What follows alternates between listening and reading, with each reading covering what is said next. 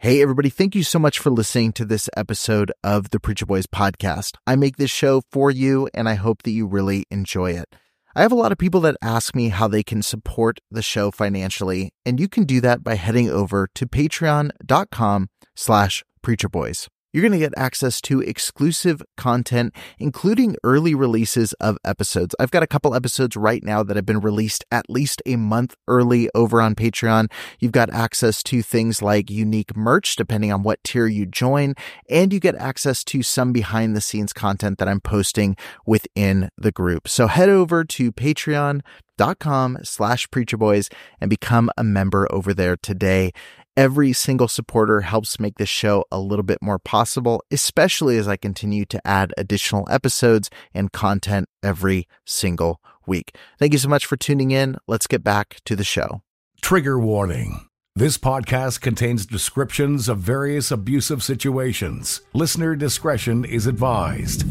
You are listening to the Preacher Boys Podcast, a podcast shedding light on decades of mental, physical, and sexual abuse within the independent fundamental Baptist movement. The testimonies shared on this podcast are told from the personal experience and perspective of the survivors. Not all legal outcomes are known or final. Any suspect is presumed innocent until proven guilty in the court of law. To find more information about the Preacher Boys podcast and upcoming documentary, visit preacherboysdoc.com or connect on Facebook, Instagram, or Twitter with the handle at preacherboysdoc. Now, here is your host, Eric Skwarczynski.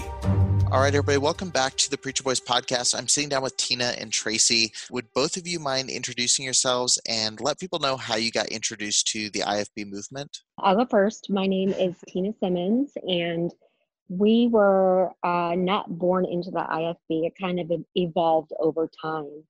But when it did, it got, I guess it, we were really started to get really introduced to it. We must have been about seventh or eighth grade we started out in a Baptist church in Michigan. At that time, it was not an IFB church. And then our dad in the early 70s, we moved from Michigan to Lynchburg, Virginia. He attended, at that point, it was the Liberty Bible Institute before it became Liberty University.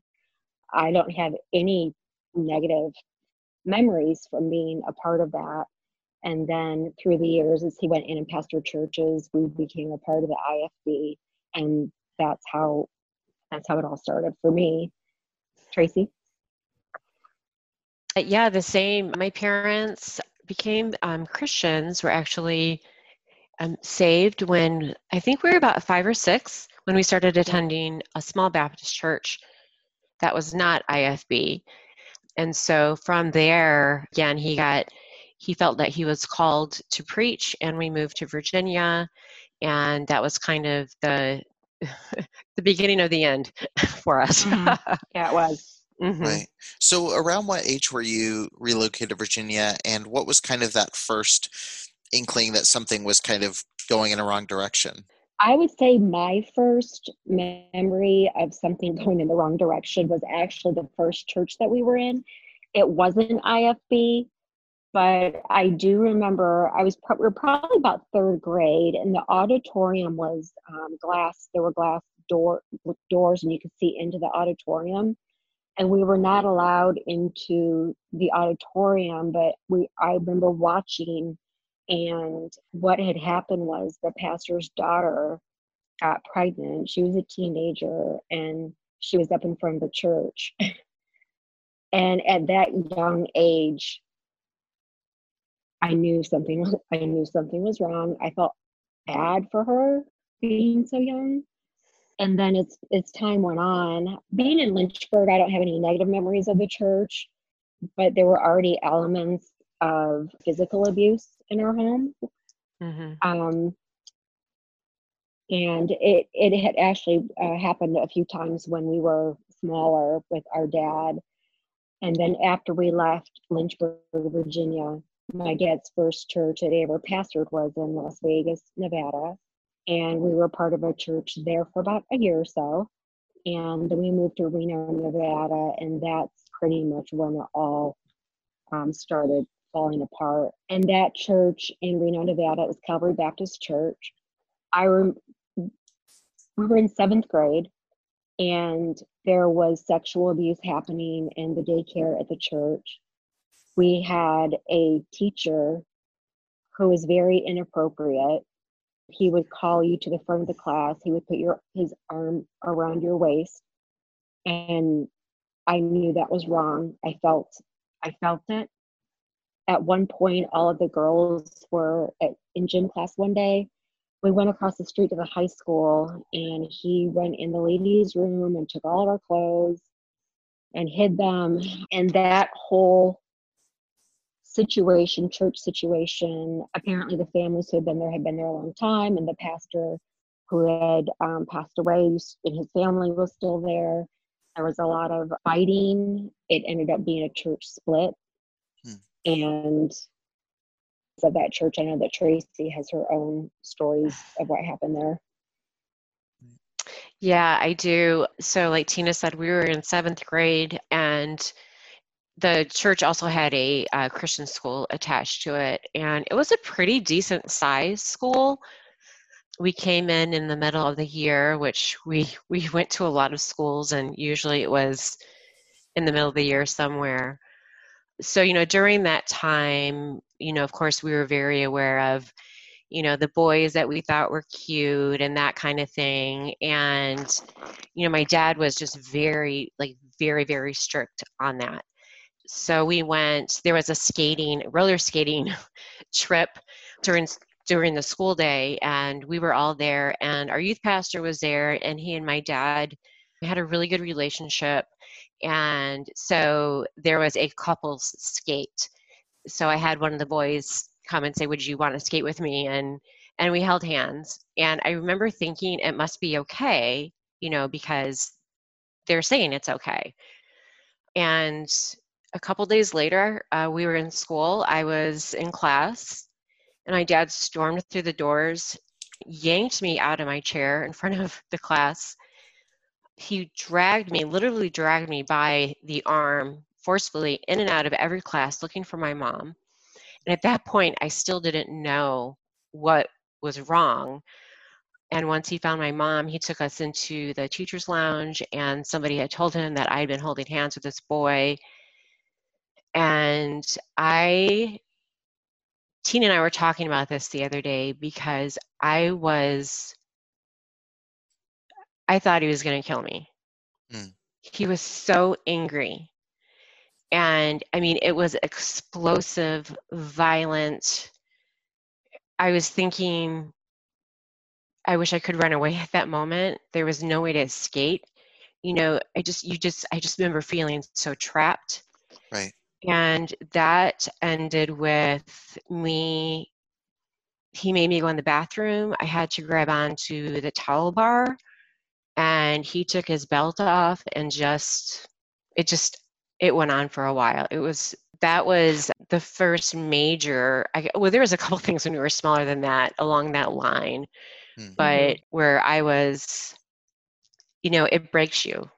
Right, right. It breaks mm-hmm. your spirit but that's also something that he believed because that's you know what they were supposed to do as parents you know break their spirits. Yeah. And that definitely happened that day for me. So it sounds like it was something that kind of developed then. It wasn't it wasn't something that your parents held to strongly until they started getting further into that. Is that a correct kind of understanding of it or? Yes okay mm-hmm. I think too the physical abuse. There was an instance when we were about five, five or six, and we both got wailed on. And then there was another instance in we were when we were living in Virginia, fourth or fifth grade. I got spanked so hard with a board that my backside was just black.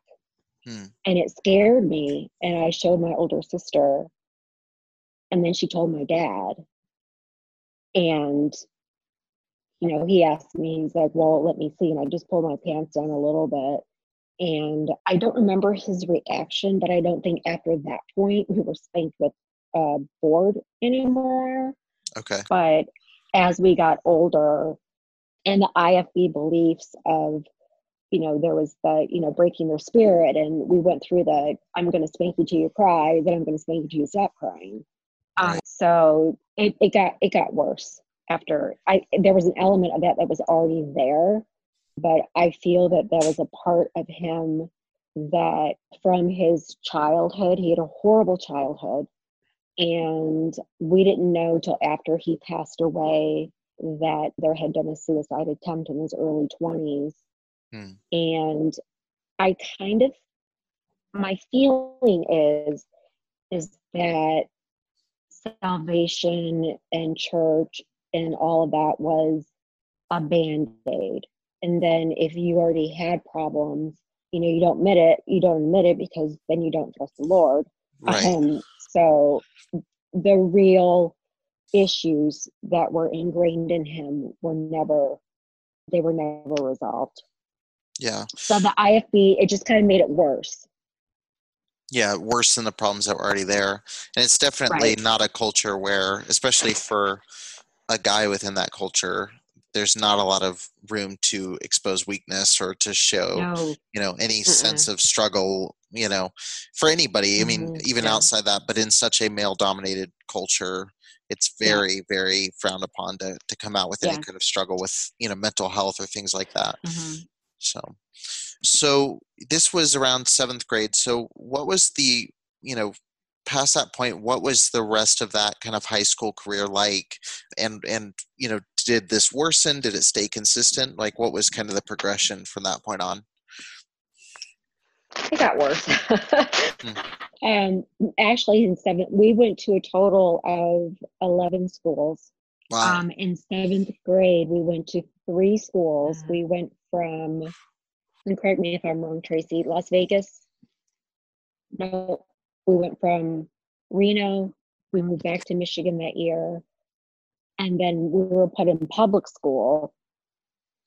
And then what was after that, Trace? we were in public school and then we went back into a a really small christian school when we were in ninth grade there's like 19 students Mhm. and then in 10th through 12th grade we ended up at another christian school it was a little bit bigger right but during that time you know it did get worse right and we just you know and here's the thing it's like looking back like we were really good kids Hmm. really Mhm. good kids but there was always the element of you know you had to play the game. Right. You know so not only you know having that fear of you know when when is he going to blow again? Yeah. but Mhm. every day it was a it was a mind game that no kids should ever be a part of right you know and it, it was a whole thing the walking on eggshells the you know you just never knew what was going to happen next right Yeah, you did. so you develop a Persona. a persona of you know you're going to do everything right and you still but that's the thing is like we still wanted to like i just remember like wanting his approval like wanting him to say you know you're a really good daughter or i really appreciate you yeah. or i see that you know that you know this is what you're really good at or whatever and there was just it was mm-hmm. never anything like that. It was just it was a survival game every day. That's that's the way i remember it. Right. Well f- first of all i'm curious what what was the reason for all the switches of schools? Was it they weren't strict enough or were like why why the constant kind of roulette of different schools it's a good name for it The we went through a ch- church split in Reno. So once that split, we moved back to Michigan. okay And then we had to live with our um, grandparents for several weeks. So we went to school by them. And then we ended up moving to a different area of town. So we had to go to that school over there. And then seventh, eighth grade, we were in public school. And then in ninth grade, they put us back in a Christian school. But we were talking about this, and we were bullied in public school. They knew Okay. That we were Oh, yeah. we were different, and at that at that point, we weren't wearing you know long skirts and and those types of things. But we, I don't know how they knew, but we were separately bullied in different ways Right. and it was it was it was horrible one of Yeah. um, tracy was with a teacher mine was with a kid in class he exposed himself to me another day i was alone in the hallway and a group of boys surrounded me and one of them i remember he had my arm and he was dragging me along the lockers and the padlocks were like hitting my back and Oh. there was a guy in the back and I, I remember his name to this day and he was like cheering them on. I mean, somebody grabbed my chest and they're like, Do you like that, you preacher girl? And then our brother was also separately bullied. Like they knew Mhm. that we were preacher's kids. Huh. Oh. So you So- couldn't yeah, you couldn't escape that kind of behavior even outside of that movement. It seems No. like. Right. Mm-mm. And then the school that we were put in in ninth grade was an extremely teeny tiny church. They had no business having a Christian school. Right. and we were seventh through 11th grade we were all in the same room. We were all taught the same thing. Our teacher was a retired pastor missionary who used to sit at his desk and literally yell at us and point his finger at us and say payday someday and i remember thinking i don't even know what i've done. You know Right. he would just like yell at us. And we we I don't know how we ended up, my brother, sister, and I kind of having the being made as troublemakers there, but apparently they went to our dad and said either your kids go or I'm going. And of course, we got in a lot of trouble. My brother was goofing off one day just to be funny and put his backpacker on his neck and threw himself off the chair. And I admittedly did hit the preacher's daughter. I don't know why. I did. but I also I also got saved that year. Okay. And I do believe that was the day that I was saved. So if anything good came of that, I, that was awesome. But I was also heavily, heavily preyed upon by my teacher's husband. They were Bob Jones graduates. Okay. I never told this story till a couple months ago. I told my mom, and I I said his name, and I said he would catch me in the hallway and have me jump up on a table, and he would stand in between my legs and talk to me. He would write me love letters, and I had one in class one day, and his wife asked me what I was reading and demanded that I give it to her, and I wouldn't give it to her Right. And he ended up being a part of my dad's the last church and caught me alone in a Sunday school room downstairs. I was by myself and he had me up against the wall Hmm. and I was painting and he said, you know how cute you are with that paint on your face? I was able to get away from it, but I I talked to my mom, and there were stories about him that I remember had something else to do with other young girls in a church.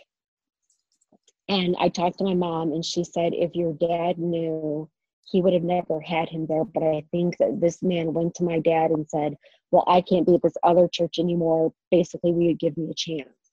And my dad not knowing what the issue was. And at one point, I, I will go forward and move forward with I feel that he needs to be called out for what he did. And I know that I'm not the only one. I Right. know there's more people, more girls that he did that to. Yeah. But um, that happened at that in that ninth grade church. And then we left there, 11th and 12th grade. We were in another Christian school. And that school is out of um, Michigan after I left. But Tracy's the guy that she married from Hyles Anderson was a teacher at the school. and there was a big thing that came out about sexual abuse with children in the school.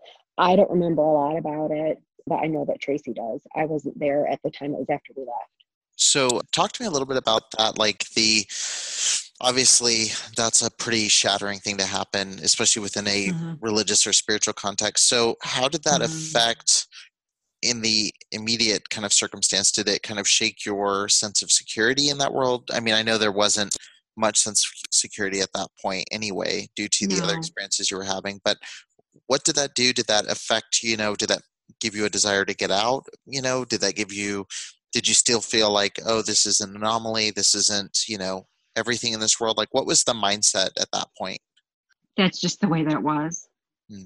honestly i didn't know like beyond that point i didn't i never even thought about it that whole the ifb that any of that was wrong because that's that's all we knew and after we left got out of high school, we and that was the the ACE program. We had to go to Hyles Anderson College. We were not given a choice. Okay. We had to go, and so then that was our next step. It was on to Hyles Anderson from there. Right. Which, uh, for anybody who's listened to the show for any length of time, knows that that's not exactly a good upgrade. Um, going to um, Hyles mm-hmm. from there. So, what was the experience? I mean, first time leaving the house, you're headed to Hyles Anderson, which I'm sure at the at the time you were familiar with. But tell mm-hmm. me about kind of arriving on campus there and the experience, kind of becoming a part of that very specific part of the IFB culture. You want to start, Trace? You know, I remember I I didn't want to go there. I had so many other, you know, dreams. You know, I wanted to be a, a veterinarian. I wanted to be a nurse. You know, but we didn't have any other choice. So, you know, it's funny because you anyone would have thought the way that we were raised, like we probably would have fared really well in that environment. Mm. And I did not. so I was, I was, I, I, I did not like being there. I tried, but there was just so many things that were I don't, it just, so many things that didn't make sense. Okay. Such and, as like the rules or? You know, yeah, the rules and the, you know, like having, you know, the, the dress checks and, you know, all of those things. I had, you know, we grew up, my mom was an amazing housekeeper and, you know, we're all pretty tidy people and you know white glove inspection you know i failed it and i ended up with demerits through nothing that was even intentional just little things along the way that i was campus are you familiar with that no i'm not so i can't remember the period of time it might have been like a week but other than you have to go to class and then you have to go to your room and every hour until like 10 o'clock at night you have to go down and sign a sheet. So you're just really cut off from everything. And then I also had to meet with Mrs. Evans. Okay. And I was just, you know, I was lost. I was right. so lost, you know? But the whole thing was you're going to go to Hyles Anderson and you're going to meet, you know, a preacher boy. That's what that's what God's will is for you. Right. You're going to get your young, MRS, de- MRS yep, degree. Yep. And, yep. So, you know, sure enough, within, it was less than a year that I, you know, there he was. and right. a lot of it was because that's what the right thing was to do, to be in God's will. Hmm. But a lot of yeah. it too was just to get out of there. Right. You know, right. So I already knew at that point.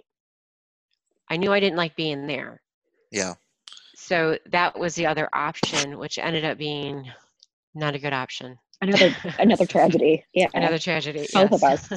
right. Mm-hmm. mm-hmm. And and what was your experience there, Tina? Was it this the same exact kind of situation? Oh, definitely. I remember taking us by the bus loads into Chicago, freezing cold, dropping us off with no adult supervision going door to door soul winning because you have to put on your soul winning sheet that I actually said to how many people, if you were to die today, are you going to go to heaven? Mm. I, so there was that. I remember one time coming back, my feet were so frozen. I took my shoes off. I was limping down the hallway at school, and somebody told me to put my shoes on. I was going to get in trouble. Wow. And I'm like, you know what? I'm going to get in trouble then because I can't even put my feet in shoes right now. Right. And it was the little everyday chipping away at you. If you didn't dot your I's and cross your T's, what is who is now my ex-husband, we were sitting closer than six inches together in chapel. So we got in trouble for that. Again, failing the white glove test. I remember there were certain Sundays, I forget how they did it, but you had to sit in the middle, the mezzanine of the First Baptist Church. So there was the main floor, the mezzanine, from what I remember, had like really low ceilings. It was kind of dark. And then the balcony, but you had to sit in the mezzanine. I honestly think I just put my coat on over my pajamas and went to church because I knew I had to sit in the mezzanine. Right. And but Tracy and I talk about it now. I don't know how she did it, but because apparently they would check your room to make sure that you went soul winning but she she never went did you i didn't i did not I admire that. I don't know how she did it. And I I'm I, I am a rule follower to a fault, even to this day. And just looking back, I I used to hide. I'd be like myself by myself all day long. Funny. But they're listening would, to this yeah. right now, thinking, what? Oh gosh. yeah. But yeah, I would hide. But, you know, even every night coming into your dorm room and checking your bed with a flashlight, the hallway devotions. And the only thing I remember about that, other than number one, feeling very uncomfortable, is number two, if there were a couple girls there that had like really bad past and their testimonies were glorified I'm like, okay, well, I just can't. I grew up in a Christian home and I'm saved. I don't have that kind of a story. So even right. on that level, I felt like I wasn't good enough because like I you weren't bad some... enough before to be right, good enough. Because I wasn't yeah. a solid gold dancer that apparently somebody used to be. You know, like huh. even that wasn't even that wasn't good enough. Right. And I also remember the guys that we were dating you know, they got to live off campus. Is it Baptist City? I think they called it. But as a female, like you had to stay on campus. You worked for, I'm assuming, was just barely pennies. It went to your school bill. Who knows how much it was? Right. You were not allowed to leave. But the men were given these freedoms that we were not given. And they just never sat well with me. Mm-mm, it didn't right. make sense um, to me. I, I, I just thought about this and I so w- what time period was this about what year uh 1985ish so so jack hyles was still yeah there. He, oh, was still yes. the okay hi i'm jack hyles and i'm the founder and chancellor of Hyles Anderson College. I'm standing and looking at our campus, and I'm describing in my own mind what Hyles Anderson College is all about. Hyles Anderson College, I often say, is not a college, it's an army. Our students are not students, they're soldiers. Our faculty is not a faculty, they're sergeants and trainers, training an army to reach America with the gospel of Christ and to save our country. That isn't all. Hyles Anderson College is not only an army, it's a family. I'm not the chancellor, I'm the father. The students are not the students, they're my children. The faculty does not work for me. We work together. We're a family. Hyles Anderson College is a, an army, it's a family. That isn't all. Hyles Anderson College is a church. These are not just my students, they're my members. I'm not just their chancellor, I'm their preacher. And this college is owned and operated by the First Baptist Church of Hammond, Indiana. We invite you to come and see us. And if God leads, become a part of us. Join our army with which we can save America. join our family and be one of my kids. So I have to ask this because I haven't talked to anybody. I, everyone I've talked to has been there for the Scott period, but not the Hyles period. Mhm. So is the is the Jack Hyles Ladies Nights a real thing that happened? and and I've never Eric, I, I've read about it. Worst.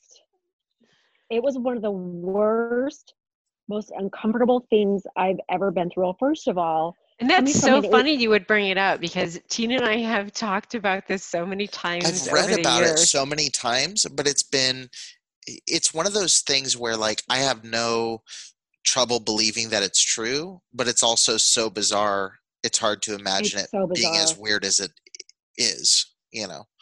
I Uh-huh. remember the night that he came, you know, coming from an ACE school where you basically do your own work, grade your own work.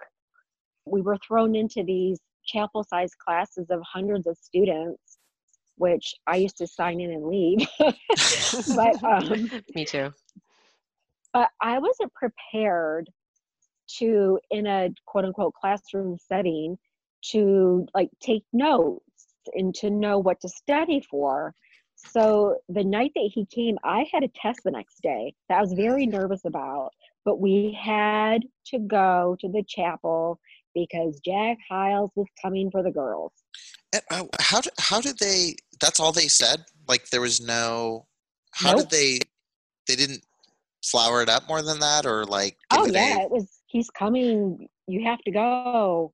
There was It was didn't have a like it was like Christmas Eve for the, most of these girls. I mean, it was just like a frenzy that I don't know where all of that energy came from, but it was That's- unreal. The stories are true, Eric. that's so weird because Mhm.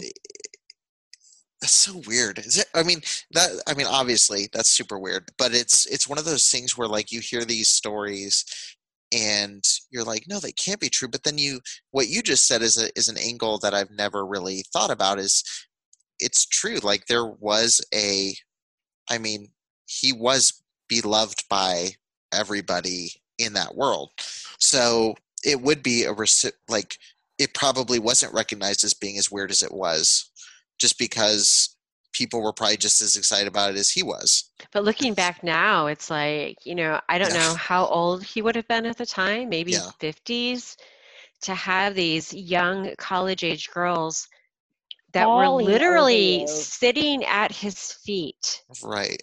I mean, on the stage, like just surrounding him, like adoring, longing in their eyes. And he, you know, he knew what he was doing. Right. He Yeah. that was that was all about him and he knew it. power. Right. He mm-hmm. wanted it that so, way. So for those who are listening that that have no idea what we're talking about and they're just hearing me say, "Oh, that's unbelievable. Oh, that's true." Can you can you share basically what those were and and kind of what the how they played out for somebody who's listening who has like no experience or understanding of what this is because i i mean i could say what i've heard but Mhm. uh, but I'm curious what the actual experience was and you know what how that actually played out. Um, on the website, you have a clip of girls standing outside of his office singing the "We Love You, Preacher" song. Right. That, and we have both recently watched that, and it literally made me nauseous and cry at the same time. Hmm. Yeah. And I felt bad for my 19 year old self. And the thing is, is that Tracy and I, we never bought into any of it fully. Right. I don't know how or why, but there was always that something's not right. yeah. But we were obligated to go, you know, too scared not to go. Right. And it was it was unbelievable. The crying, the I was watching an old Michael Jackson video the other day, and people were like trembling and crying. That's what Right. it was like. yeah. He was a mm-hmm. he was a rock star pretty much. Yes, Yeah. he was. Yeah. But you know, he would show up and he would bring, you know, it was, you know, food. And I think he would, from what I remember, Tina, he would like give away things and um well, I had heard about you know him giving money for like them to go shopping and Mm-hmm. you know things like that. Yep. Mhm. I, I think it was maybe I'm trying to remember who it was. It was either uh, Voyle Glover or um, Vic, uh, Victor Nishik that Mhm. um, had like printed out some of the songs and things that were sung. And it's like you you Mhm. read this stuff and you're like, you know, I don't argue too much with people about you know is the IFB in general a cult. You know, I've I I, I waver back and forth on whether I use that terminology sometimes, but when it Mhm. comes to Hyles himself, I have no reservation saying he was like a true, you know, like he was a straight up cult leader. And I point he to stuff like that as kind of the proof of that. We love you, preacher. Yes, we do. We don't love anyone as much as you. But you're not with us. We're blue. Oh, preacher, we love you. We love you. Hi. Oh, now I know what this is. How y'all doing? We'll just pretend about This is good. Boomerang? We can't see you back here. What? We can't see you. You're Too short. Can't see? No. Too short. Oh, Worth it, isn't you it? look the same. Haven't changed since a while ago. Thank you, girls. Yes, sir. Where's everybody been this morning? This is the only group that's come. They deserted you. They don't love you like we do. We don't you more love Usually they come with a have. group. Usually do. They don't love you as much as we do. We're the only ones that love Most of them got boyfriends now. Yeah. An awful line for that. Well, You're 'cause, so you know, good to me. you're the best one taken, and so they had to go get the don't make them second like best. this anymore. Right. They don't make them like this. Fortunately. Thanks a lot. Love you. And that's he's the one person I'll go to the maths with, you know, people about, you know, was he actually a cult leader? Was he actually dangerous? Like, yes. no Yeah, no reservation there. And you have to look no further than those clips to see that Mhm. and and the amount of influence. You know, not to mention the, you know, the sermons where he said if I put poison out and told one of you to drink it, like you should drink it, no questions asked, you know. Like Yep. that's some, you know, that's kind of cult leader 101 kind of Yes. stuff. Yeah, it is. Mhm. Absolutely. Perhaps these former church members recollect Jack Hyles' 1990 poison sermon. I have some poison I plan to pour in here. Notice the the uh, bones and the skull there. Now then, if I walked up tonight and I said to you, I've got something I want you to drink. In fact, Brother Colson, I'd like you, if you don't mind to drink this. How you like that? He said, if you want me to, I'll drink it. That's what you call real loyalty. It has the ring of Jonestown to it. That was the mass suicide in Guyana in 1978 by followers of cult leader Jim Jones. Voyle Glover is an attorney and former Hyles church member. He's written a book on Hyles called Fundamental Seduction. What they have done basically is, is what every every cult does. They exchange the truth for whatever comes out of the mouth of the leader. And that is a cult. That is not Christianity. you have these experiences you're never really truly bought in but you still find a husband in this world i'm assuming both of you graduated or did you end up leaving a little bit early? Like what was kind of the pathway out of the hyles sector? And if i'm brushing over anything that's important just feel free to to circle back and and touch on it. I think get, getting married was part of getting getting out.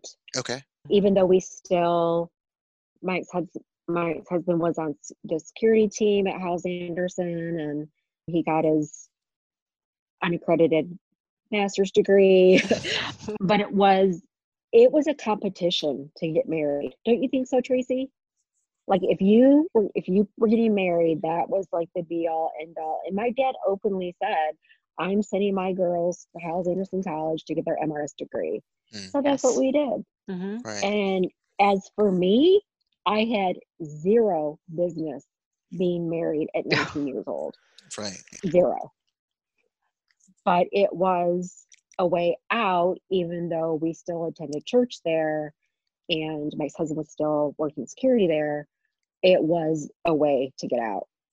Right. Out of being, you know, but it's funny though, we hadn't been there too long. And my dad left his church in Michigan and he decided that he wanted more schooling than what he had had back in Lynchburg. So during our first year at Hyles Anderson, my parents moved from Michigan to Indiana. And Okay. once they did that, and this is before we got married, Tracy and I were able to get off campus and live with our parents, which I think that made it a little bit better. Right. I don't remember at that time being like getting in trouble like we had, but we had moved um, back home with both of them before we each got married or off campus. It was near the college, but off campus. Right. Okay. So from that point on, actually getting out completely, like what was the path out? Were you guys still attending First Baptist of Hammond for a while? Did your husbands take on staff roles? Like what was kind of the next the next step there? So this is Tracy. For for me, we ended up the guy I married. We ended up moving back to Michigan. Actually, the area that we grew up in, he had been offered a teaching position there. Okay. So we moved back there. I was only at Hyles Anderson um, for just actually it was just a few months. I ended up with when my parents moved there, moved home with them, and I actually ended up I had mono really bad. Okay. So that took me out of the second semester and then just moved back to Michigan and attended at that point, went back to attending IFB church there. Okay. Got it. And then uh, what about you, Tina? Um, my ex-husband was still on security staff after after we got married, and then I went back for a little while as a student, but I didn't graduate. Okay. So we ended up leaving the Hammond area. My ex-husband had lived in Charlotte, North Carolina for a long time. So we went and ended up working in IFB Church in Charlotte. Okay. Got it. Got it. So so what was that experience transitioning like you get out of kind of the one of the weirdest strictest kind Yeah. of versions of this. What was the experience kind of going out on your quote unquote on your own and and moving to these different locations? Like what did you feel like was this was there any incline that kind of took you up out of it? Did you feel like it was just more of the same different location? Like what was kind of the the vibe there? Um, I think for me, for the church that we were in, it was more of the same, but it didn't, it was more the same that I thought was, I didn't buy into, honestly. It was, it was a lot more of the same. Okay. And definitely there was a little more freedom being, you know, out on my own and being married, but still very much in in that world. Right. Um and then it was during that time when our world imploded. My dad was still a student at Hyles Anderson College. We had moved on. My parents always had a difficult marriage. They had a difficult marriage before they became Christians. We very much lived under a dictatorship in our home. We always felt that our mom was our protector. She stepped in many times during our spankings and you know asked him to stop you know whenever our dad left home there was always like this collective sigh of relief. But so we i was living in north carolina tracy was in michigan my dad was attending hyles anderson. I remember him talking about getting demerits and i kind of thought it was funny because i'm like okay. I remember think i don't remember exactly what happened but i remember thinking oh well maybe he's realizing now that it's not all it's cracked up to be. And I don't know if he was actively enrolled at the school at the time, but he was working at a prison. And I believe it was near like Michigan City, um, Indiana. And we left home, and my mom had had enough. And my parents were separated my dad was working at the prison and he was also renting a room to live at the prison. And my first remembrances of going into this part of our story is receiving phone calls and seeing your dad just called me. This is my mom. You know, your dad just called me and said that he's going to kill himself. And I remember writing to him, I believe it was a Father's Day card. And Tracy's first child, daughter, she was only probably about a month old. And I said, You know, Dad, we love you. And you have a granddaughter now. And um, just letting him know that, you know, we we loved him. And I believe that there was a follow up call, a similar call that, you know, your dad said he's going to kill himself. And on August 3rd, 1988, it was a Sunday night in church. I remember feeling something was wrong and didn't quite know. Because I, I just, it's funny because I think I remember where I was second or third row back in the pew, something felt wrong. And the next morning, my brother in law called. He lived um, in Hammond and he asked to speak to my ex husband, and he never called. And I said, Well, you know, he's already at work. He's like, Okay, I'll just give him a call at work. And I gave him a couple minutes and I called my husband's work and asked for him. And I said, It's my dad, isn't it? And he said, Yes. And I said, Is he dead? And he said, No, not yet. I'm coming home. And that's how I found out that my dad had committed suicide. Um, he actually did it. My parents were separated.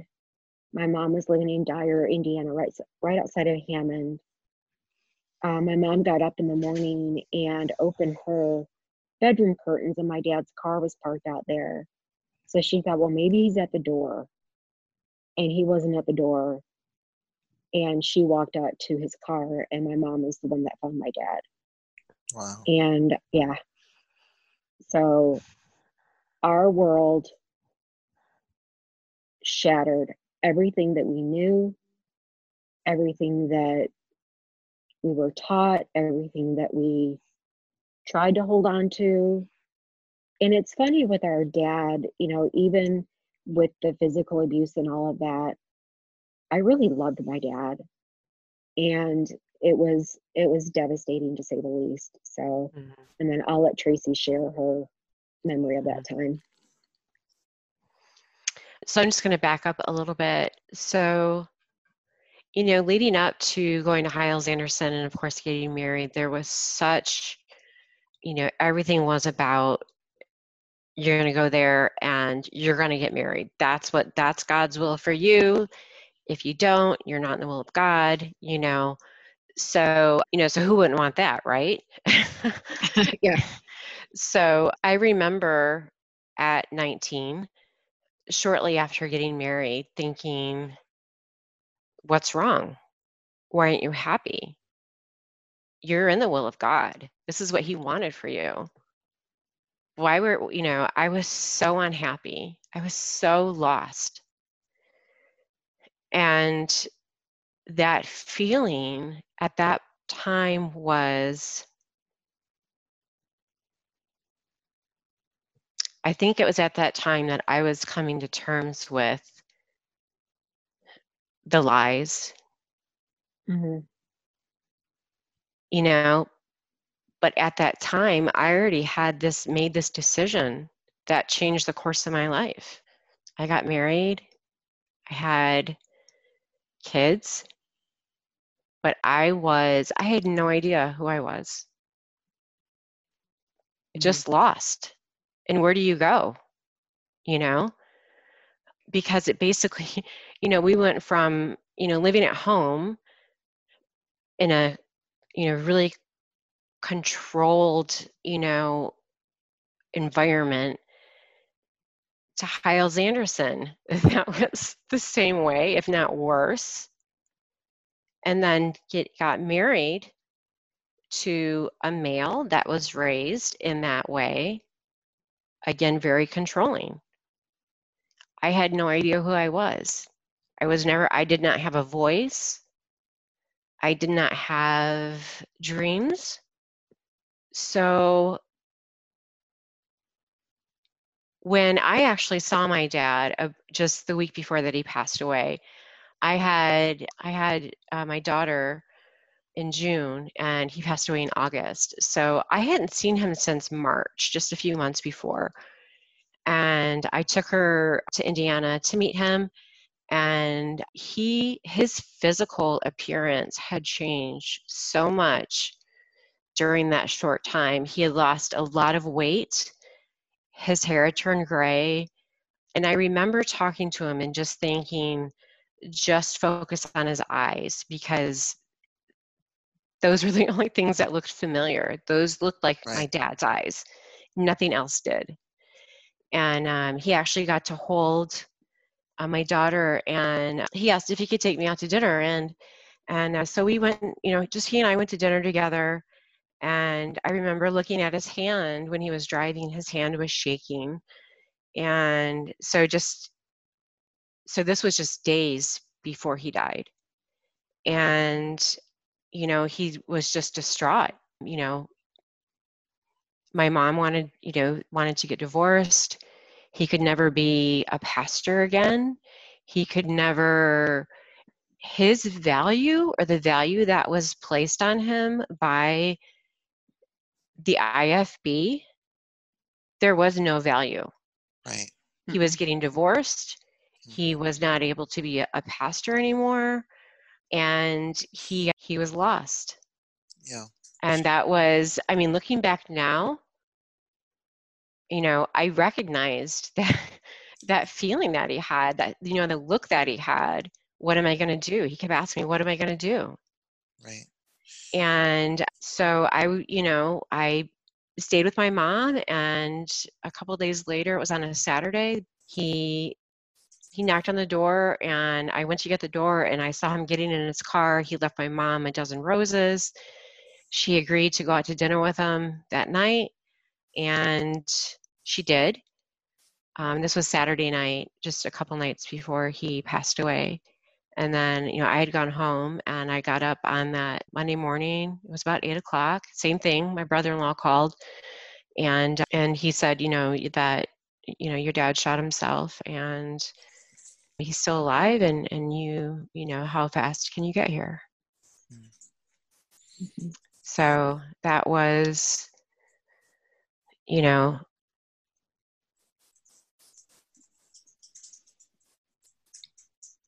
it just like tina said it was just everything that we had ever known. Anything that we had ever known about you know the lord will get you through it.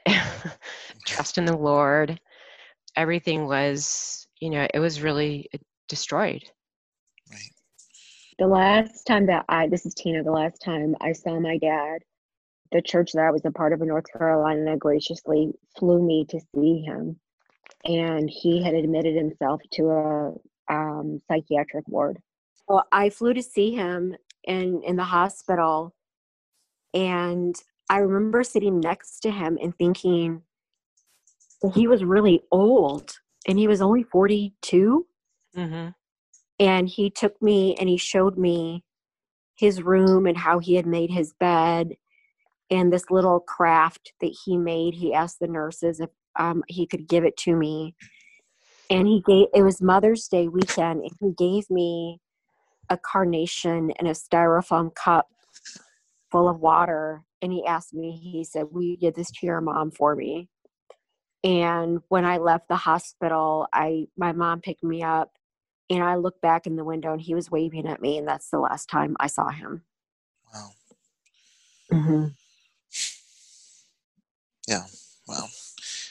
So i mean obviously i mean there's a lot of there's a lot of ways to to talk about that but i mean one thing that i think both of you hit on was you know in in many ways you know he was while not faultless, he was in many ways a victim of that movement Mhm. as Yes. well. And you know, I think you, I mean, you said it, but the way that in that world, with just normal life circumstances that were happening, and and things that, you know, you know, things like divorce, things like can be essentially, you know, as far as the IFB goes, that can in his mind i could see how he could say you know man my my life's done like I, I've Yep. I've taken steps too far. Like there's no coming back from this. Yeah. And you know, and that and that's I mean that's tragic to to think that Mhm.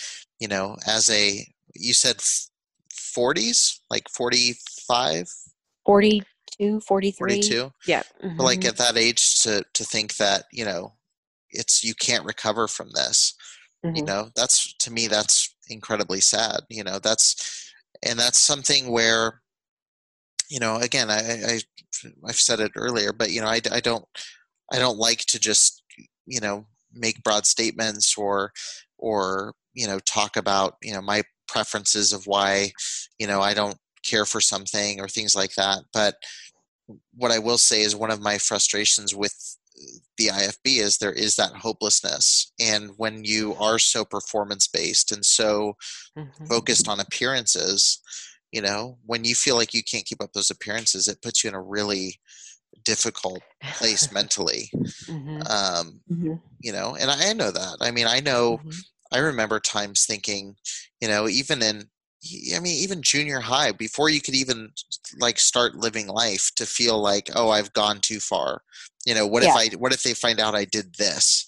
Ah, you know and it's it's so ridiculous to think that way but I, I appreciate i know it's not that's not a story that's easy to share i appreciate you guys sharing that because they're that's something we just don't talk about and and I hinted at earlier but we don't talk about the mental toll we don't talk about keeping Mm-mm. up with you know this this alpha culture where you look up to leadership as being flawless.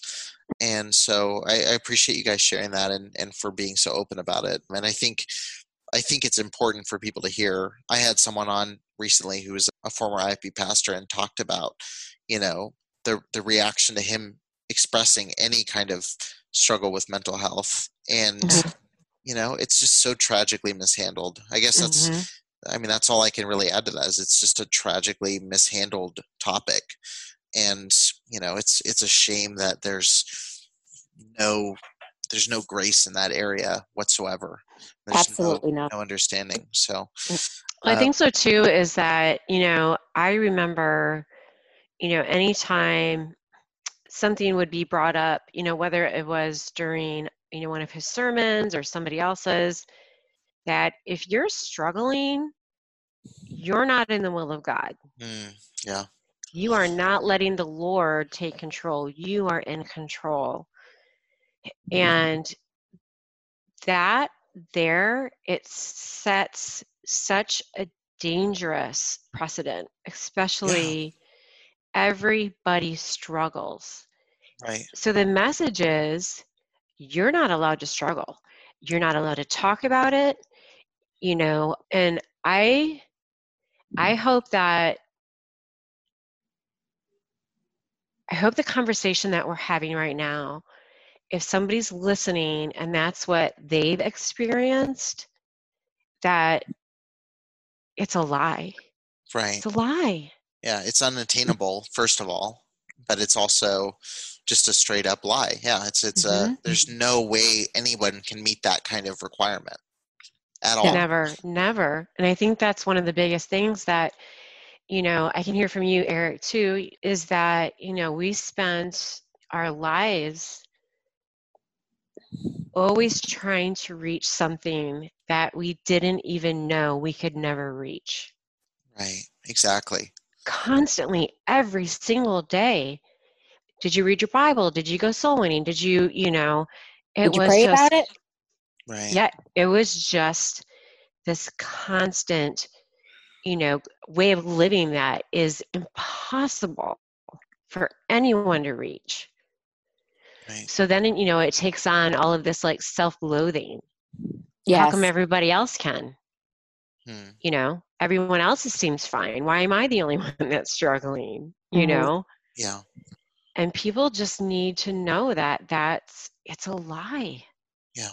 Yeah, Yeah, and I, I, I, you touched on this earlier too, and I was going to say it, but I think this is a good spot to, to discuss as well. But you know, within that culture, especially you know, specifically within that kind of Hyles influenced you know subsect of that mm-hmm. world, you know, your your identity is not your own, and it's it's Oh. you know I I think mm-hmm. one thing from both of your stories that you went from being you know you know your your father's daughter to being the the college's student to being your husband's wife. And it was never a concern about who are you and and what are you know what are you gifted in? What are you passionate about? What's important to you? What's hurting you? What what what's emotionally valuable to you Mhm. or spiritually valuable to you? And when you live in a culture and, and again i know that there's people probably listening to this who are in that world and i hope that you're you know i hope those listening to this are taking this as genuine concern because this is a genuine concern i have for people is when you are living in a culture where you are not your own where you are not you know when you're not your own autonomous being you know that that puts you in a very dangerous spot because at that point you're constantly working to make sure everyone else is taken care of at Yes. your mm-hmm. expense. And I, I think there's a place for you know serving others. I think there's a place to you know to work on the needs of others. But if you can't ever take the time to address what's wrong inside of you or what needs to be dealt with inside of you eventually you're going to to burn out one way or another it, it's Mhm. it's inevitable and so Mhm. i think you know we see that in in your story both both with the story you just told and with your individual stories you know you you went from essentially just transferring ownership you know from the home to Yeah. the college to the husband Mhm. and that's a super scary place to be you know it Mm-hmm. it might not always look as scary because maybe you get lucky with a really gracious husband or maybe you have a really gracious home or maybe it's not but even in that situation that's that's not the best situation that's not the best Mhm. you know that's not the best place to be so Mhm. so you you mentioned this being you know kind of a shattering experience understandably so for both of you but what was when you say it was shattering what did that what did that situation kind of bring about and what was the the next kind of step taken by both of you was that you know was that a big eye opener to the culture like we're talking about right now was it you know was it just uh, what, what was the next kind of thought process or action step that was taken from that point on I think for me, um, this is Tracy. So that you know, the first thing I want to address is kind of the fallout from it. okay So this was in 1988, and then you know, regardless of religion, you did not talk about suicide. It was Right. a very shameful, a very shameful thing to talk about, and it just you just did not talk about it. So we were 21 and I was living in the city that I that we were born in and where we lived for years, went to church for years. My dad had churches there. And it's not a very big place. And so he passed on a Monday and then his funeral was the following Friday and by Monday, a week later, the expectation was just to go back to what you were doing and act like nothing happened. Yep. There was no, that was it. You just dealt with it On your own. the best that you could. Yeah. But I remember during that time being out, and this happened a few times, being out and seeing people that went to my dad's church, that we had had dinner with, that we had, you know, babysat for their kids, went to school with their kids, look, see me, you know, in the grocery store, what have you, and turn around and walked away. Mhm. right and I was already um, not dealing with it. right I, I didn't know how, you know? I mean, that's another thing is that when something like this happens, you know, whether it be, you know, just trauma that people face, being raised in that environment, you have absolutely no tools to help yourself. You're just, you know, I felt like I was just like a walking open wound, you know. But to see people turn around and walk away, that was probably like one of the first turning points for me where I was I was done. Hmm. I mean, not only had you know we gone through that, you know, with my dad, but then to be abandoned by people in the church, Right. that was a that was a wake up call for me. Yeah. Right. So it was the it was the reaction of the people around you that kind of pushed that final kind of there's something completely broken here with how we handle these relationships. Yes. Mhm. hmm Yes, absolutely. Right. So was that the response generally within the churches you were associated with? Was just silence towards you? Was it Absolutely. okay? Yep. Got it. Right. Wow. But Yeah, it was not it was not talked about Yeah. at all. I That's- And remember. I the church- remember what Yeah. it was it was probably it was several months later.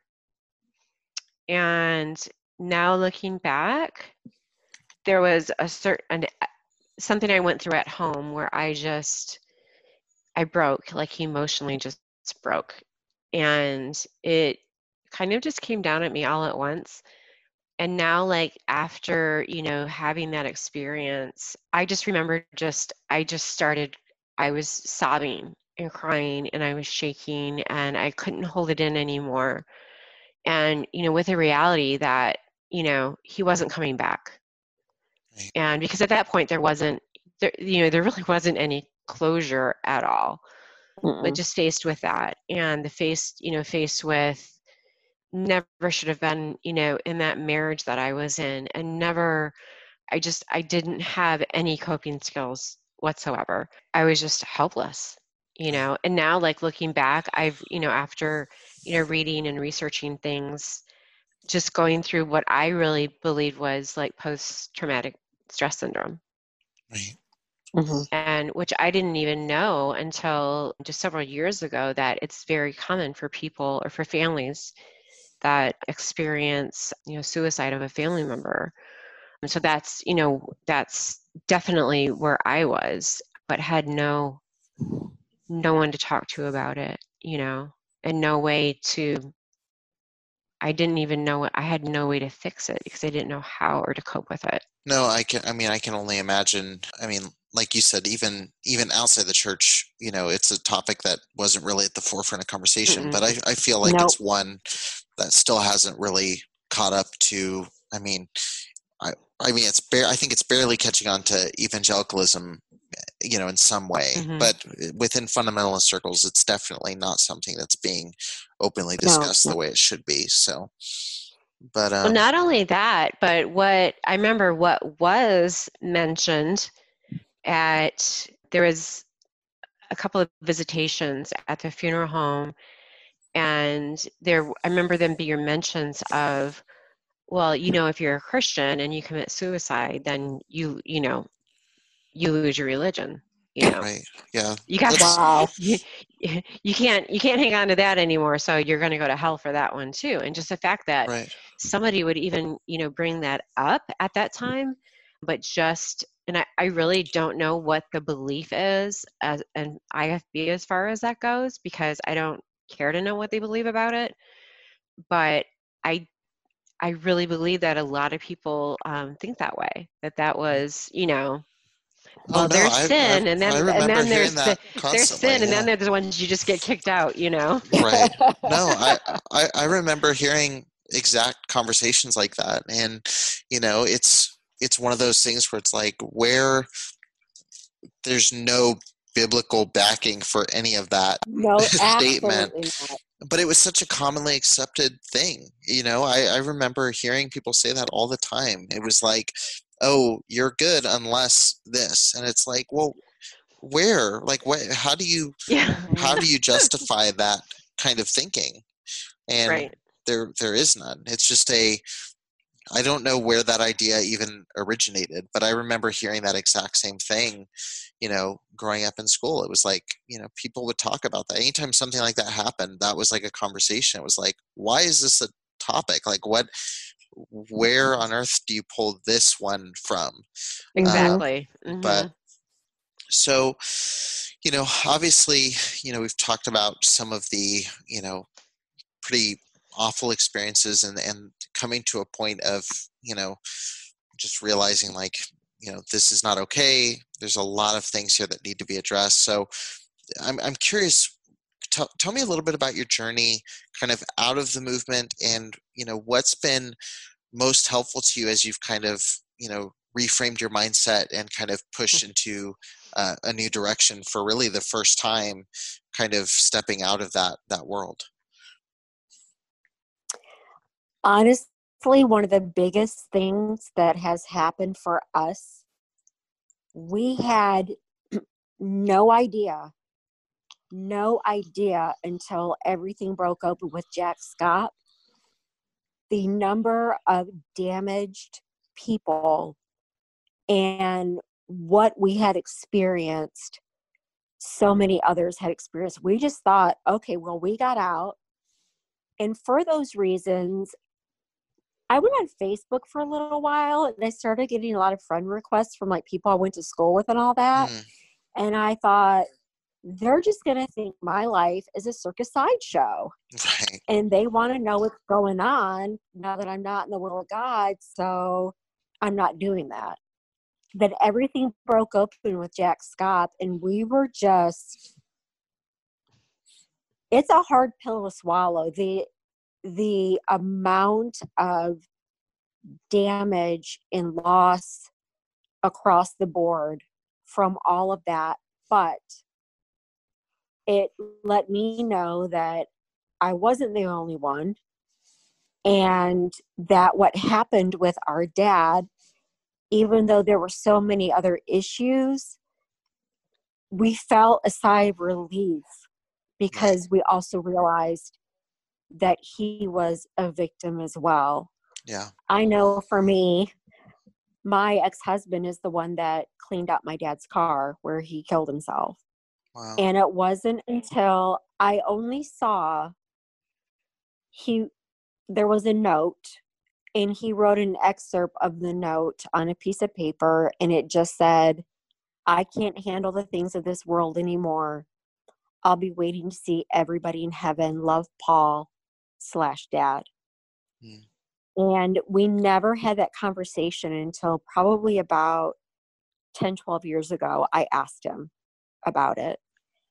And i do feel like it had an impact on my marriage. Right. And we actually end up le- leaving the church that we were in in north carolina we had visited california several times. My um, ex-father-in-law was living out there. We loved it and we kind of just said let's go. Hmm. and we moved to california and we stopped going to church. Right. I it was before it was before that. I was still living in charlotte and i just remembered one time saying well i'm going to wear pants now so i started doing it but when we were around our family like i would change clothes. Right. And so we moved to california and that was you know it was kind of like our whole family for it was about 10 years.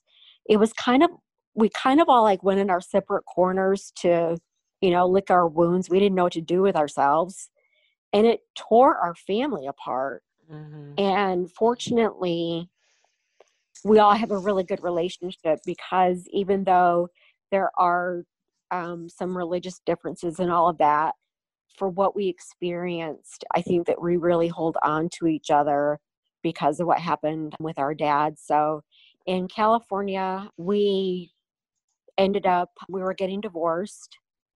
And i was just telling tracy this yesterday. I said i remember exactly where i was standing in my apartment in california and i said to myself well i'm getting divorced my relationship with the lord is over hmm. So I'm just going to have to try to do the best that I can to be to live in this world that I really didn't know anything about.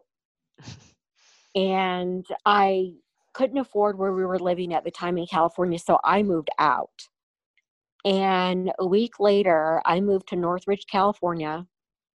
And a week later, there was a 6.8 earthquake, and I moved to the epicenter, Northridge. It was a big news story at the time, the 1994 Northridge earthquake. My first thought was, this is what I get. I was mm-hmm. waiting for I was waiting for the punishment. And I honestly felt that that earthquake was my punishment because you're always, you know, you're always waiting when you're not in the will of God. you know, Yeah. something bad is something bad is going to happen. And so just, you know, trying to live a quote unquote normal life in a world that I wasn't prepared for.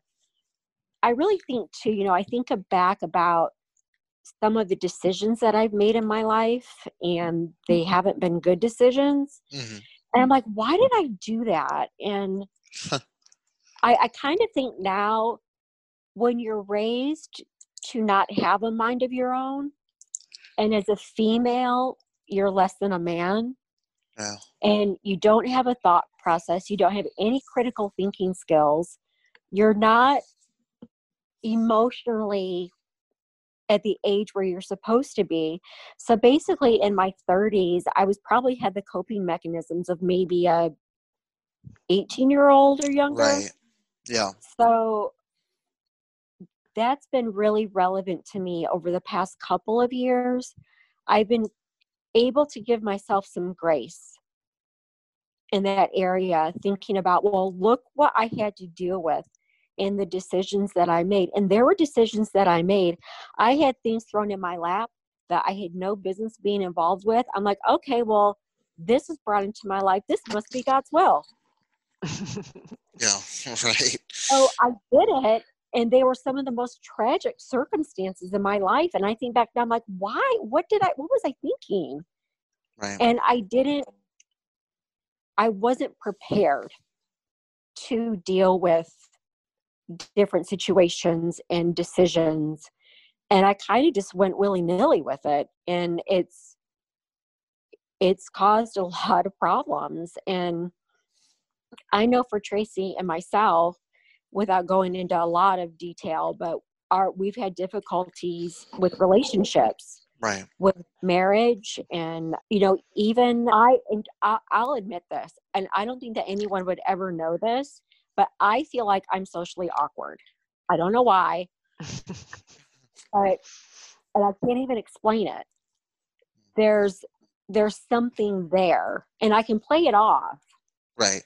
but the always you know the second guessing and the and you know there was something that happened in my life several years ago and i i made a decision that i wish i wouldn't have made and about a year later i was diagnosed with melanoma Mm. and i'm like okay well there it is there's the punishment Right.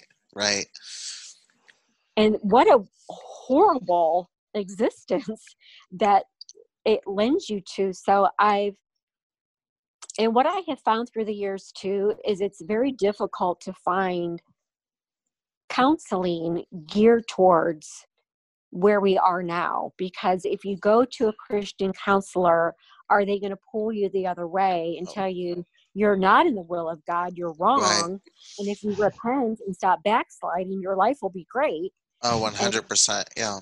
and then the other part of finding i i don't think i've yet to find someone i've come very close but who really truly understands the Mm. effects of the ifb and how you deal with relationships and how you deal with authority and and how you deal with being so insanely critical and hard on yourself Right. because there is still you're still reaching for that perfection Right.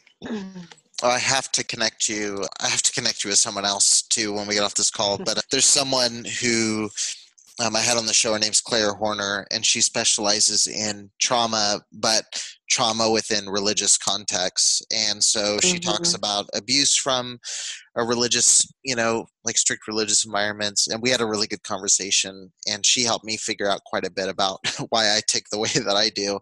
But but she's yeah, she'd be great to talk to.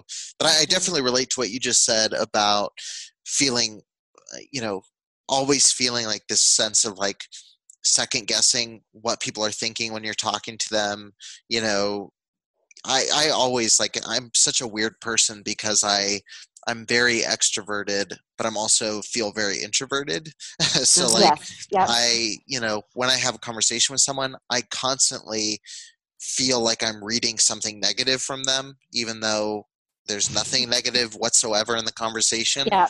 um, Mhm. and I'll just sit there and dwell like I working as a freelancer in business like I'll sometimes I'll reach out to clients and I'll be like hey I haven't heard anything and I know that you're probably not but I just want to check in and make sure everything's okay and you know make sure I didn't do anything to to upset you or you know and it's Yeah. such a weird it's such a weird place to be but I think a lot of that does come from that environment of like you're constantly being critiqued and judged and you know are you wearing the right clothes doing the right thing Oh my gosh. yeah you know yeah Mhm. so I think so. You know, another element of that too is just, and um, I don't, I don't know if you ever felt this way, but there was a lot of fear growing up. And I remember having this conversation with Tina a couple of years ago. And I said, you know, when we were like five and we started going to Sunday school for the first time, and I remember like being excited about going to Sunday school because, you know, Jesus loves you and you're Jesus's little lamb and Jesus wants to be your friend. And, you know, who doesn't want that? It was so great, you know, and actually, you know, it felt good. And then I just remember thinking, like, at what point did it just turn into, you know, if you don't tell everyone about the Lord that you run into, their blood is on your hands when you stand before the judgment seat of Christ, and They're going to you know turn and look at you and say, "Why didn't you tell me? Why didn't you tell me?" right As you know, and then in the eternal lake of fire. I mean, it, it went from that to just constantly just being, just being afraid, you know. And those, i don't know if you ever saw these movies, A Distant Thunder, and what was the other one, Tina, about the rapture? Oh, I don't Tim remember the other. LaHaye. And they were they're horrifying movies for kids to watch, and you know we were allowed to watch those. And I just, you know, it's it's hard to shake that sometimes, just that fear of it's okay to have a voice. It's okay to, you know, be who you are. Not second guessing every time something, you know, when something goes wrong, like this is, you know, this is what I deserve, this is what I get. So that's been, you know, another factor that I'm sure a lot of people can relate to. I know for Tracy and I, we talk about this a lot. We are terrified of what we feel that we've been taught about the rapture. Even though I know I'm saved, there's always in the back of my head, well, what if? what if You know, what if you went, what if you went too far and God really did put you on the shelf because you didn't come back to Him, right or, or what? You know, there's there's that, and we talk about. I mean, anything to do with the any kind of apocalypse or zombies, I don't want to know anything about it. Mm-mm, mm-mm. right like I can't, I, I can't with any of the Oh. Terminator movies or whatever. Like anything with that, I, I, I, it just throws me into a tailspin. yeah the rapture uh the rapture trauma is real it's like you know i i always yeah I, I i remember always being like did i you know just in case i'm gonna pray one more time just in case i didn't do it right the, the last 25 times. I just want to make mm-hmm. sure because i don't want to get you know and then i got really scared because i had people that were like well you know after the rapture you know there was people like my my grandpa always was like you know after the rapture you can't get saved. He said the left behind movies are i was like oh man double double whammy so yeah And then you got to get branded with a 666 on your head. And, yeah. right right So, but, well, um, not only that, but we were talking just recently, and it's I think it's the first time I ever said this to Tina, but I'm terrified of dying. yeah terrified. Yeah. I mean, the thought of because because you don't know, Right. you know? I mean, is it true? Like what, you know? Right. Yeah. No. A hun- a hundred And just the whole. Yeah. and like the whole thing about the rapture and and anything about outer space just uh makes my skin crawl. I can't stand it. Yeah. God, God forbid you wake up in the morning and the whole family's out of the house because you just know. Right. Exactly. I was going to say that. How many times have you walked into a room and you're like, "Hello," Wait a minute, and the wait. first thing that the first thing that pops in your mind is like, "Oh my gosh, the rapture just happened, and here I am." That's so funny. yeah. No, that's that's definitely that's definitely an interesting uh, interesting side effect of the theology there. but uh, yeah, no, oh, trust me, I I've had all the I've had all the crazy thoughts, and I, I feel like I'm just past the the rapture paranoia, but I've I definitely for a long time that was like the most terrifying thing to think about was you know you're like Yeah, it shouldn't absolutely. be i feel like this shouldn't be this terrifying but here we are. But uh, well i i hate to i hate to cut the conversation off but i actually have to run to another meeting here in a few minutes. But but i definitely i'm, I'm definitely open if we ever want to reconnect and and do a you know part two to this. I would be more than willing to. But i i really appreciate both of you sharing. I have a lot of people that i want to connect you with. Well only two. Uh, i have two people that i want to connect you with who i think would be awesome to connect with as well. And but i really appreciate you sharing and and loved getting to talk to both of you. It really really means Yeah. a lot. Uh, we appreciate you too, Eric, so much, and you know everything that you're doing. And I don't know if you realize the impact that you're making, but even for us to just to be able to sit here and and you know share and laugh a little, and you know, is really really healing and important. So It thank is. you. that's awesome And Yeah. and I do want to say, if anyone listens that knows us, is that some of the best people we've ever met in our lives were through church, right and there are some that just had an impact on our lives that have been truly amazing. So it wasn't all horrible, and I I really do cherish the people that we came across that were genuine and caring and loving. Right. And and and that means there are some really great christians out there and and we're thankful that they have been a part of our lives as well. Yes, I- absolutely. I second all of that, um, and I know there's a lot of people that that think I, you know, I, I'm sure you've heard the same things that think I'm bitter, or angry, or you know, and I I really do. Like I I know that this podcast centers around a pretty hard topic regarding that world, and I think it is a legitimate problem within it. But I also, you know, I was just talking to someone recently. Like I spent, you know, the first 20 years of my life in that, and I've met you know i've met the best people i know and the worst people i know all in that Yeah. world and Yeah. so Mhm. you know the reason i do this show is because that's the context i grew up in so that's what i know to talk Mhm. about and that's you know but yeah I, I i second everything you just said and and i think it's i think it's really meaningful and i think it does show concern and care that you're willing to share your story i think that's one of the one of the most caring things you can do is is to share your story with others so but well awesome well so much. Yeah, well, awesome. Well, we'll go ahead and jump off here, but I'll keep. I'll I'll text you guys once we once we get done, and I definitely want to connect you with with a few different people that I think would be really mm-hmm. helpful and would be good common connections to have. So that would be amazing Thank you so much, Eric. perfect. All right, thank you so much. You guys have a good night. thank you You too. Alrighty, Bye bye. bye-bye. bye Thank you for listening to the Preacher Boys podcast. If you appreciated the content on the show, please leave a review on iTunes and don't forget to connect with us on Facebook, Instagram, or Twitter with the handle at Preacher Boys Doc. Additional information can always be found on preacherboysdoc.com. Save big on brunch for mom, all in the Kroger app. Get 16 ounce packs of flavorful Angus 90% lean ground sirloin for $4.99 each with a digital coupon. Then buy two get two free on 12 packs of delicious Coca Cola, Pepsi, or 7UP, all with your card. Shop these deals at your local Kroger today or tap the screen now to download the Kroger app to save big today. Kroger, fresh for everyone. Prices and product availability subject to change. Restrictions apply. See site for details.